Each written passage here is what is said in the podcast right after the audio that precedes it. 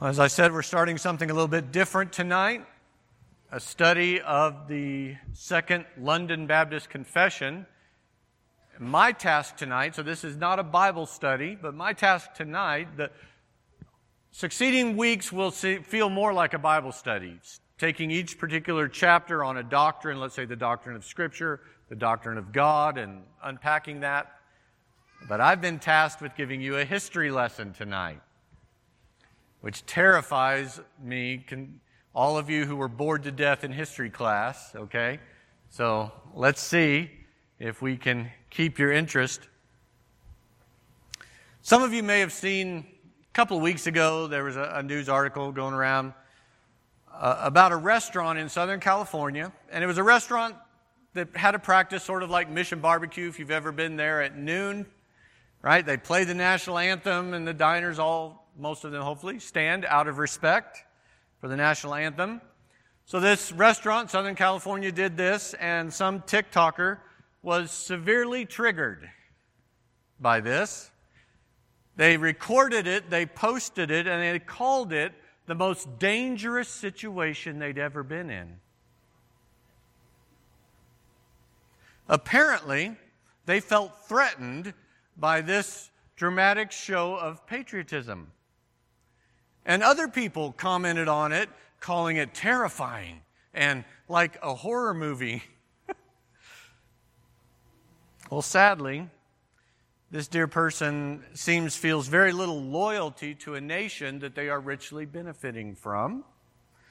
And my guess is it's not entirely their fault. It's probably a narrative that they've been fed by the media and by their education system. Is the history of our country perfect? No. Is the heritage of our country perfect? No. And yet, I would suggest they lack even a proper respect and a proper appreciation for our imperfect history and heritage. When I was first introduced to the Second London Baptist Confession 14 years ago, I was intimidated. I thought, yeah, doctrine's important. But this seems like overkill, right? I mean, do, does it really need to be that long and that detailed? You know, I was used to a confession that was a page or two. We need a whole book to say what we believe. But over time, watching the growing tendency to compromise in church practice and the growing popularity of false teaching, I have an equally growing appreciation for the beauty of theological clarity and theological precision.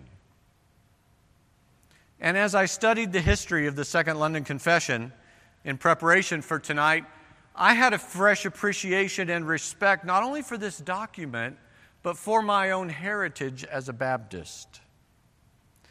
Now, I'm holding up Jeremy Walker's, you know, lightly revised or lightly edited, rooted and grounded his copy of the Second London Baptist Confession. This document didn't exist in a vacuum, okay? And it wasn't created in a vacuum. It had a historical and a theological context. Hopefully, I can help you understand that better tonight. So let's get into the history. 334 years ago, a General Assembly of Baptist churches from England and Wales.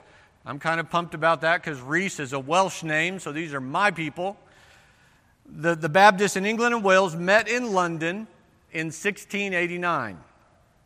This is 170 years after Luther's 95 Theses that in many ways sparked the Protestant Reformation. So hopefully you've got a little bit of a time frame here 333 years ago and 170 years after Luther. It's the first time such an assembly was convened. 108 Baptist churches from England and Wales were represented at this assembly. 33 pastors and messengers from these churches formally signed the confession on behalf of the churches they represented. Now, although the Second London Baptist Confession is usually called the 1689, it actually was written over 20 years earlier. The, the meeting in 1689 was to formally promote the confession to the, their fellow Baptist churches and a formal presentation of their doctrine to be considered by their Reformed Presbyterian and Congregational brothers.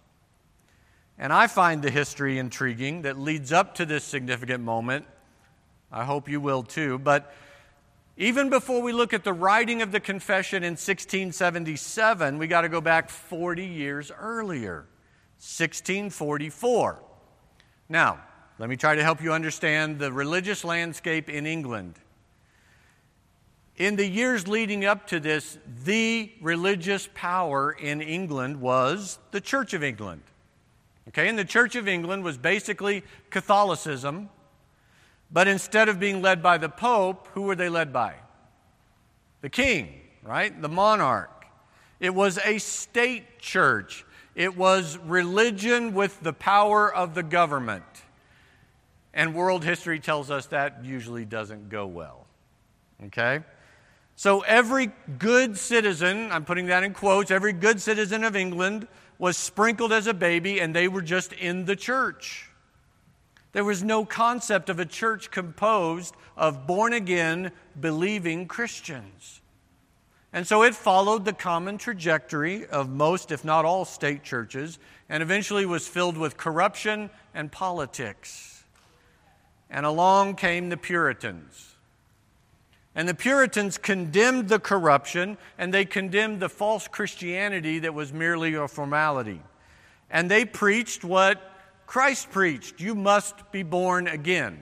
That was their significant message. There must be a new birth. There must be a fundamental transformation by the Holy Spirit that results in a God honoring life. Now, some of the Puritans remained in the Church of England and they tried to reform from within, just like Luther originally tried with the Catholics. But many of them also left and they became known as separatists because they separated from the Church of England, or nonconformists because they wouldn't conform to the state church. And these nonconformists were persecuted by the Church of England. They were banned from meeting. You could not meet as a church. If you weren't part of the Church of England, you couldn't do this. The clergy were not recognized. Any pastor caught meeting who wasn't Church of England was fined or imprisoned. And we got Pilgrim's Progress out of that because men like John Bunyan, Samuel Rutherford, some of you have been blessed by his book, The Letters of, of Samuel Rutherford. Men like that spent years in prison. Now, the most powerful, influential group of separatists were the Presbyterians, because they always have all the brains and the money, right? So, the Presbyterians were the most powerful, and then second to them were the Congregationalists. Now, the Presbyterians, they had very similar doctrine, what we would call today Reformed doctrine, but differed over the authority of the church. Presbyterians had a hierarchical structure of church authority. So there was a group of leaders who was, had authority over several churches, a group of churches. Congregationalists, as their name suggests, were like Baptists. They believed the authority resided here in the local congregation. A couple of well known congregational Puritans, Thomas Goodwin, who wrote The Heart of Christ, one of my favorite books. Many of you may agree with me, one of your favorite Puritan books is The Bruised Reed. Richard Sibbes. Thomas Goodwin was the pastor of Richard Sibbes. Richard Sibbes followed him in that church. So Goodwin mentored Sibbes, and I am forever grateful. And then a guy named John Owen, you may have heard of, who wrote The Mortification of Sin. These were congregational Puritans. So both the Presbyterians and the Congregationalists, very similar doctrine, differed on church authority, but both practiced infant baptism. And some people were bothered by that. Our ancestors. In the late 1630s and 1640s, several members of the Separatist Congregational Church in London became convinced that baptism was only for those who gave evidence of a new birth. They became convinced of believers' baptism. And as peacefully and quietly as they could, they left the congregational church and eventually started seven new Baptist churches in London. Now, these new churches were viewed with suspicion and some hostility by their Presbyterian and Congregational brothers, often due to a misunderstanding of their doctrine or just plain prejudice toward them. And they were commonly falsely called Anabaptists. Okay? Anabaptists were the distant, crazy cousins of the Baptists. I say that respectfully, kind of. So they minimized the authority of Scripture. Okay, Scripture was less important. They emphasized the quote, spirit. So prophecy, ecstatic experience, all of that. They were unbiblical in most of their beliefs and practices. And one thing that got them in a lot of trouble, they rejected civil government altogether as part of the evil world. They were widely persecuted by the reformers. But because they also rejected infant baptism, they got lumped in with us, with the Baptists. Baptist, Anabaptist, whatever, it's all the same. That was sort of the thinking. So at the time, these seven new Baptist churches are forming, okay, and they're being misunderstood and they're being despised. Massive political changes are happening in England. This is during the time of the English Civil Wars. You may have heard of Oliver Cromwell. Two civil wars were fought in England between those who supported the monarchy and those led by Cromwell who wanted uh, Parliament to government to govern. They wanted a government by the representatives of the people. Hmm, what an idea! Instead of a king. Well, many of the Puritans supported Cromwell. In fact, Thomas Goodwin and John Owen were actually chaplains to Cromwell. And Parliament's army won. The monarchy was overthrown, and therefore the state church lost their power. They were also overthrown. And all of a sudden, Presbyterians and Congregationalists have new freedom and growing power. And about that time, the Westminster Assembly is convened to compose a formal confession of faith. The Westminster Confession, completed in 1646, still the official statement of Presbyterian doctrine. Okay? Two years before the Westminster was published, our little group of seven Baptist churches collaborated on the first London Baptist Confession in 1644. Because they were being falsely labeled as Anabaptists, they wanted to show no, we're not them. Our doctrine is biblical, we are Orthodox. Yes, they differed with their Presbyterian brothers and their Congregational brothers on some issues, but their primary goal was to show the similarity of their doctrine with their Reformed brothers. Well, this First Baptist confession was not all that well received. Hardline Presbyterians still rejected it. In fact, one even accused Baptists of covering rat poison with a great deal of sugar to hide their heresy. Ouch. How many of you love a good underdog story? Yeah, I, I do. I, I just can't help it. One of my favorites from sports year after I moved back to Missouri from Kentucky and was really getting into football again, the quarterback for the St. Louis Rams, Trent Green, suffered a major injury early in the season. Kurt Warner was his backup, and he took over for the rest of the season. Nobody in the NFL had given Kurt Warner a serious chance. In fact, just a year or two before this season, he was stocking shelves in a grocery store. But his passing style perfectly fit the offensive strategy of the Rams, and ultimately he led them to win the Super Bowl that season. The movie recently made about him is titled American Underdog. I love a good underdog story. So the history of our confession kind of excites me. Nobody liked us.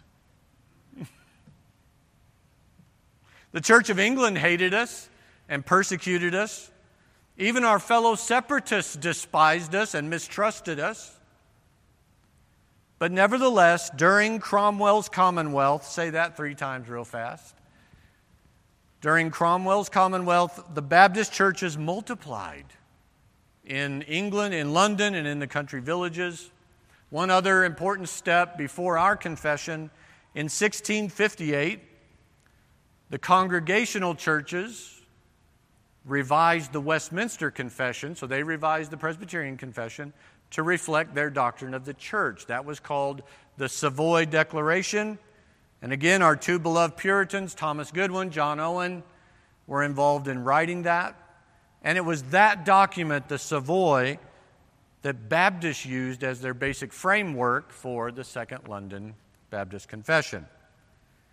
Two years after the Savoy, 1660, everything changes again. King Charles II is restored to the throne. The Commonwealth is over. The Church of England is also restored to power. They are once again the only legal church. And suddenly, Presbyterians, Congregationalists, and Baptists are in the trenches together. Funny how persecution does that, huh? And they stood side by side in defiance of the state church. And pastors were again severely punished with fines or prison if they met. The Second London Confession was written in 1677 during that season of persecution. Some Baptist pastors died in prison rather than deny the truths of this document. Now, I don't know about you, but when men are willing to suffer and die for the truths of a confession, I think it's worth paying attention to. Don't you? There's one other event that sparked the writing of this confession in 1677, and that happened three years earlier. 1674, a man named Thomas Collier published a book. Collier was a Baptist evangelist and church planter in Western England. And he wrote a theological book strongly opposing Calvinistic Baptist doctrine and at the same time teaching a heretical view of the Trinity. So, our English Baptist forefathers have been trying to emphasize their doctrinal unity with the Presbyterians and Congregationalists, trying to show they're not heretics. And along comes Collier's book attacking Reformed doctrine and teaching a heretical view of the Trinity and claiming to represent Baptist doctrine. And so these Baptist churches in London and Bristol decided we need to publish a confession of the doctrines we commonly agree on as Baptists in England. We don't want Collier leading other Baptist churches astray, and we don't want our separatist brothers thinking he's the voice of Baptist belief and even getting even more skeptical about us. So that brings us at last to the 1689 General Assembly. At this point, it's been over 40 years since their first confession, but Baptists were still misunderstood and persecuted. You can hear this in the introduction to the confession. Our purpose was to inform and satisfy those who did not thoroughly understand what our principles were or who were prejudiced against our profession of faith. These difficulties arose because of the strange way our convictions were presented to them by some significant men who had taken very wrong measures and who accordingly led others into misapprehensions both of us and of them. So the 108 churches represented recommended the Second London Confession to all the Baptist churches in England. And they invited their other separatist brothers who differed on baptism to at least consider what they believed. They wrote, One thing that weighed heavily with us to carry out this work was not only to give a full account of ourselves to those Christians who have a different opinion about the subject of baptism, but also the benefit that might be obtained by those who have any profit from our work. So the confession was to be distinguishing but not divisive. They had no desire to be original. So they emphasized their unity on core doctrines with their Reformed and Presbyterian brothers. They say, having found no problem with the method selected by the assembly, they're talking about the Westminster Assembly, the Presbyterians, having no, found no problem with that, and afterward by those who follow the congregational way, we rapidly concluded that it was best to keep the same order in our own new confession. We also concluded that it would be best to follow their example in making use of the very same words with both of them in these matters, in which our faith and doctrine is the same as theirs.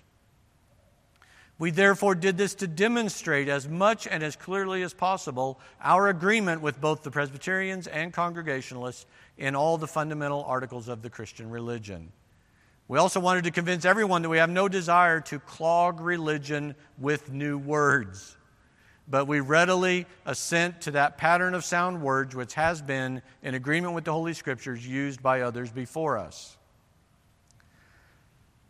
even though some of these brothers they're writing to have persecuted them, marginalized them, looked down on them, they show great respect and honor. Listen, listen how they speak to them. In those things in which we differ from others, we have expressed ourselves openly and plainly so that no one will have grounds to suspect anything secretly hidden in our hearts that we do not want the world to know about. At the same time, we hope that we have also observed those rules of modesty and humility that will make our freedom in this respect inoffensive, even to those whose opinions are different from ours.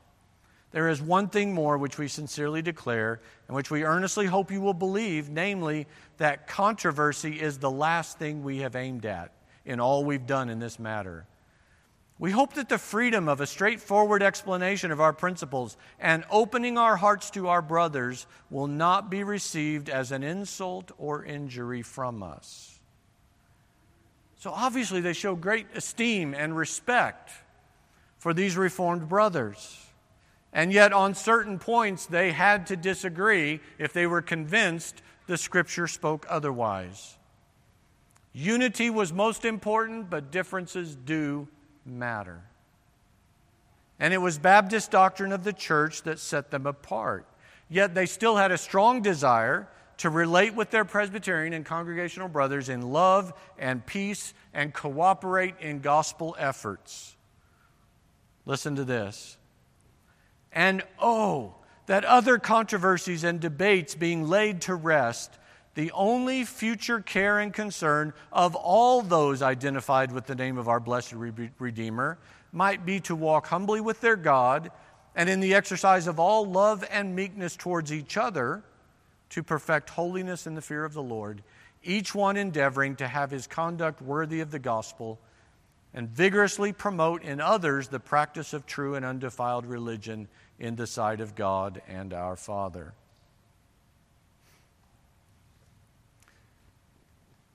So, can you hear what drove the promotion of, of this confession? A couple of things primarily the challenge of false teaching. They wanted to preserve and guard distinct Baptist understanding of the Scriptures. This is what is commonly and consistently believed among us as Baptists, and it should not be corrupted. And then, second, a desire for credibility and unity with other churches who held similar views in most areas of doctrine. They didn't write this to be new and original, to say, oh, look at us, pay attention to us. And they didn't write it to say, this is why we're right and you all are wrong. No, it was written to emphasize, look how much we agree on. Now, there's one last historical step to take from England to the New World to the American colonies. One of the primary Baptist pastors leading the 1689 assembly was Benjamin Keach. His son Elias Keach came to the American colonies. And guess what he brought with him to Pennsylvania? The Second London Baptist Confession. And the Philadelphia Baptist Association was formed in 1707 and adopted this 1689 confession. And the Philadelphia Association became a pattern for later Baptist associations in America. In 1766, 10 years before the Declaration of Independence, the Baptist Association in Virginia and in South Carolina also adopted this confession. Now, I find that a little bit humorous. Why? Well, back in the 1990s, way back, you know, in the dark ages, in the 90s, I was one of the very few Calvinists in the Southern Baptist Convention. And I don't know how many times I was told that my beliefs weren't Baptist. Bless their hearts. They just didn't know Baptist history very well. Because our confession is very much a part of original Baptist roots in this country. Well, let me close with three applications from the teaching tonight. Application number one it is good to define our distinctive understanding of Bible doctrine and practice. It's good to define our distinctive understanding of Bible doctrine and practice. Going back to 2 Timothy 1 that I read earlier, Paul challenges Timothy, and uh, as you know, this is the last letter Paul wrote. Shortly after this, he was beheaded. So it is, in a sense, his last will and testament to the young man that he had mentored and left to pastor in Ephesus. And he says, Retain the standard of sound words which you have heard from me in the faith and love which are in Christ Jesus. Guard through the Holy Spirit who dwells in you the treasure which has been entrusted to you. And then in verse 2 of chapter 2, the things which you have heard from me in the presence of many witnesses, entrust these to faithful men who will be able to teach others also. Retain, guard, entrust. Timothy, preserve sound doctrine, protect it, and pass it on. This treasure of truth that you have received. Church history has abundant evidence, doesn't it? That doctrine is prone to decline. The natural tendency is to drift from truth. So, a very strong and specific statement of doctrine tends to slow that drift.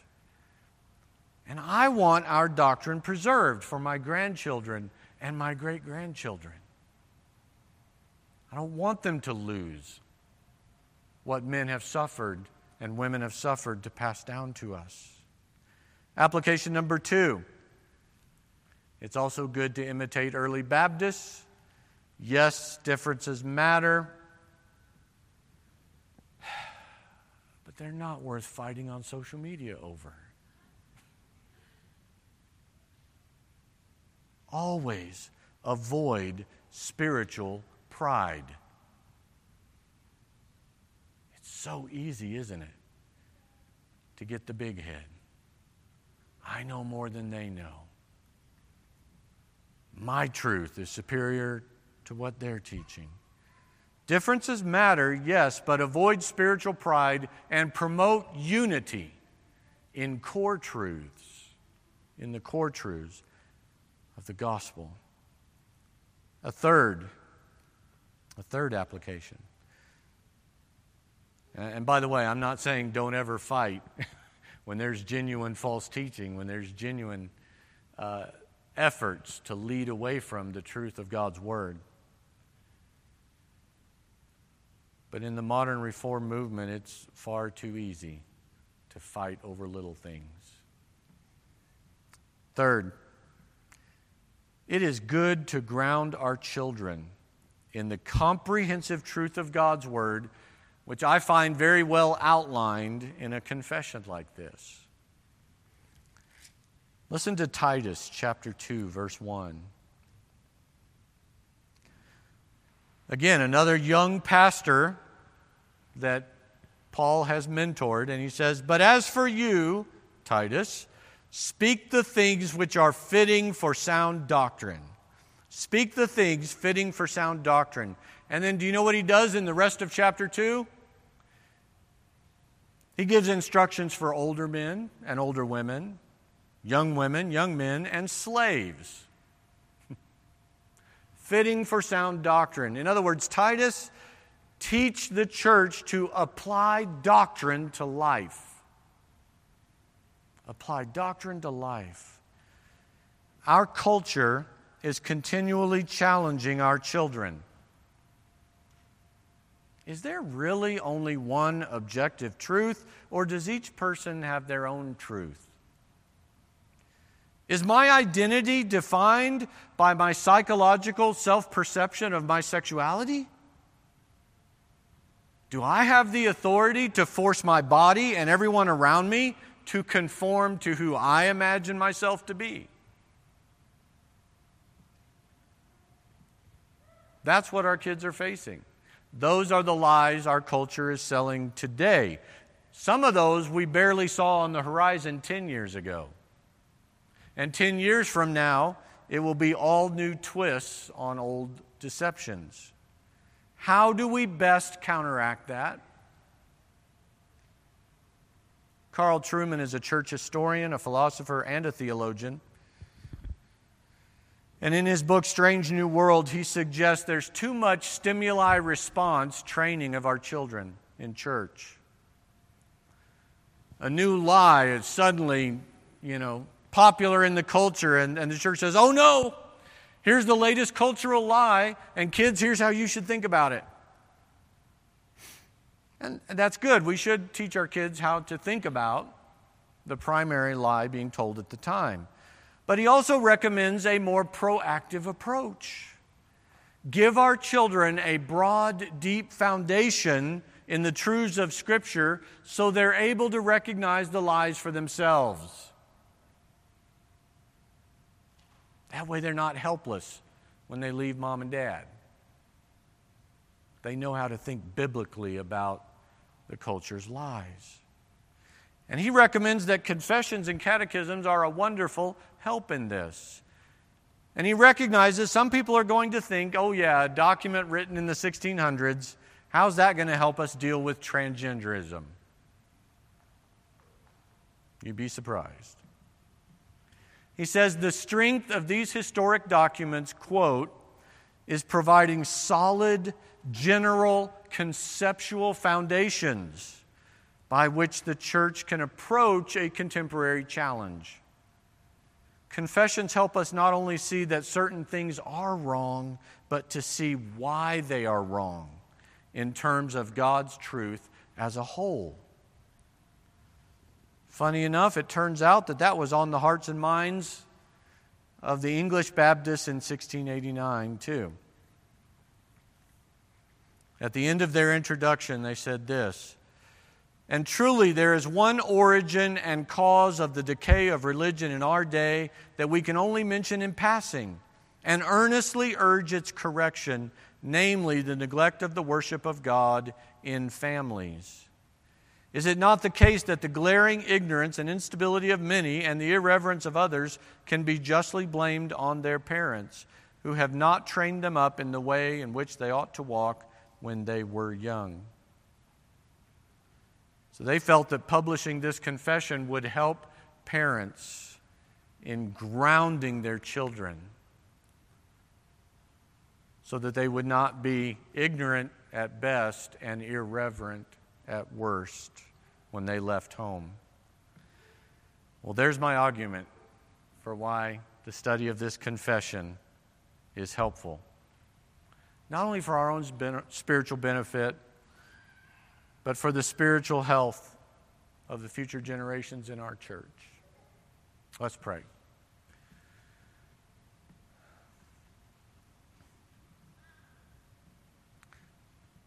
Our Father, as we think about world history and we think about the forces that have been at play with an evil enemy behind them to put to death the gospel and your scriptures, to try to prevent it from ever reaching this generation. God, we marvel at your wisdom and your power to preserve your truth down to today.